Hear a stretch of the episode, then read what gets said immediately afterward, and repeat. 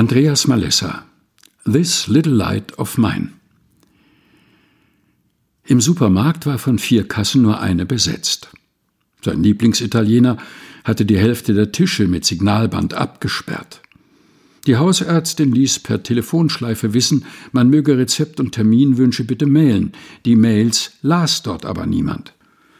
Um die kaputte Spülmaschine könne er sich in vier Wochen kümmern, sagte der Klempner. Das alles erklärende Schlagwort lautete überall Personalmangel. Post-koronische Mitarbeiterschwindsucht. Wo sind die alle hin? maulte Hermann beim Nachhausekommen. Im Baumarkt müsste man Kriminalkommissar sein, um eine Zielperson zu finden, die dir die passende Schlauchschelle verkauft. Er kroch irgendwann selbst in den Spülautomaten. Auch Hedwig raufte sich das weiße Resthaar, Ihren Friseursalon gab es ja nicht mehr. Als der Personalmangel die Gottesdienste der Kirchengemeinde erreichte, egal ob glimpflich oder heftig erkrankt, oft geimpft oder glücklich genesen, maskiert oder gesichtsnackt, es kamen immer weniger. Hermann zählte die Stühle, der Hausmeister die Köpfe, der Pfarrer die Beine. Alles Schönrechnen half aber nichts. Als der Kirchenchor auf ein dünnes Doppelquartett geschmolzen war, bat ihn die junge Kantorin, er möge sie doch öfter vertreten. Sie, die das Kürzel KMD wie einen Namen im Pass vor sich hertrug, die Frau Kirchenmusikdirektorin, fragte ihn, den pensionierten Maschinenbauingenieur. Nicht oben an der Orgel, am Keyboard vorne reicht schon. Zwei, drei Choräle Sonntagmorgens, den Gemeindegesang begleiten und den Choristen Einsätze zuwinken. Sie können das, hätte sie vom Rennrad heruntergelächelt und im Wegradeln irgendwas vom Licht unterm Scheffel gerufen. Also, dass er seins da nicht hinstellen solle. Hermann konnte vieles gut. Ausflüge und Urlaube organisieren, im Haushalt provisorisch reparieren, was klemmte, quietschte oder schwieg, er konnte vegetarisch kochen und trotzdem mal Fett grillen, aber Klavier spielen? Konnte er so lala, so für den Hausgebrauch, wie er bescheiden hinzufügte. Im Haus brauchte man es aber gar nicht oft. In der Kirche neuerdings jeden Sonntag.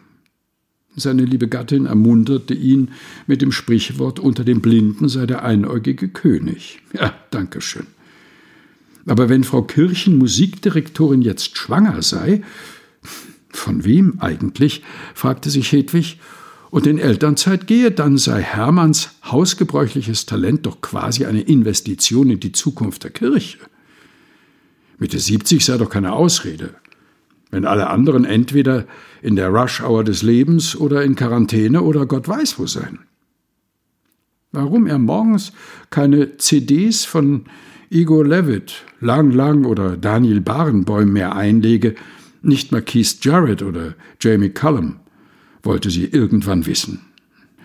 Schön, aber entmutigend, brummte Hermann. Dann merkte sie und sagte es nicht, dass er Kinder- und Volkslieder, ein paar einfache romantische Sätze des 19. Jahrhunderts und schließlich Schlager und Gospels übte, sobald sie Hedwig nicht da war dass er im Lauf der Wochen weniger knatschig aus der Stadt nach Hause kam, kaum noch meckerte, nicht mal nach Behördengängen.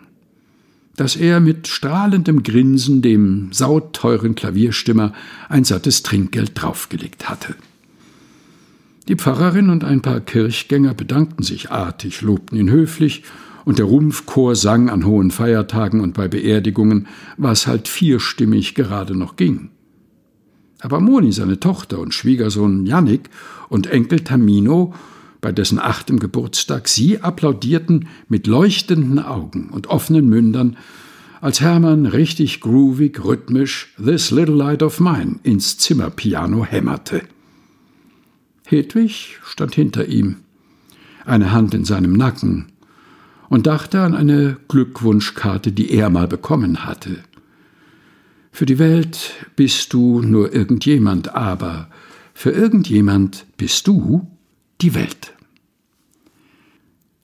Andreas Malessa This Little Light of Mine, gelesen von Helga Heinold. Aus Leuchten, Sieben Wochen ohne Verzagtheit. Erschienen in der Edition Chrismon.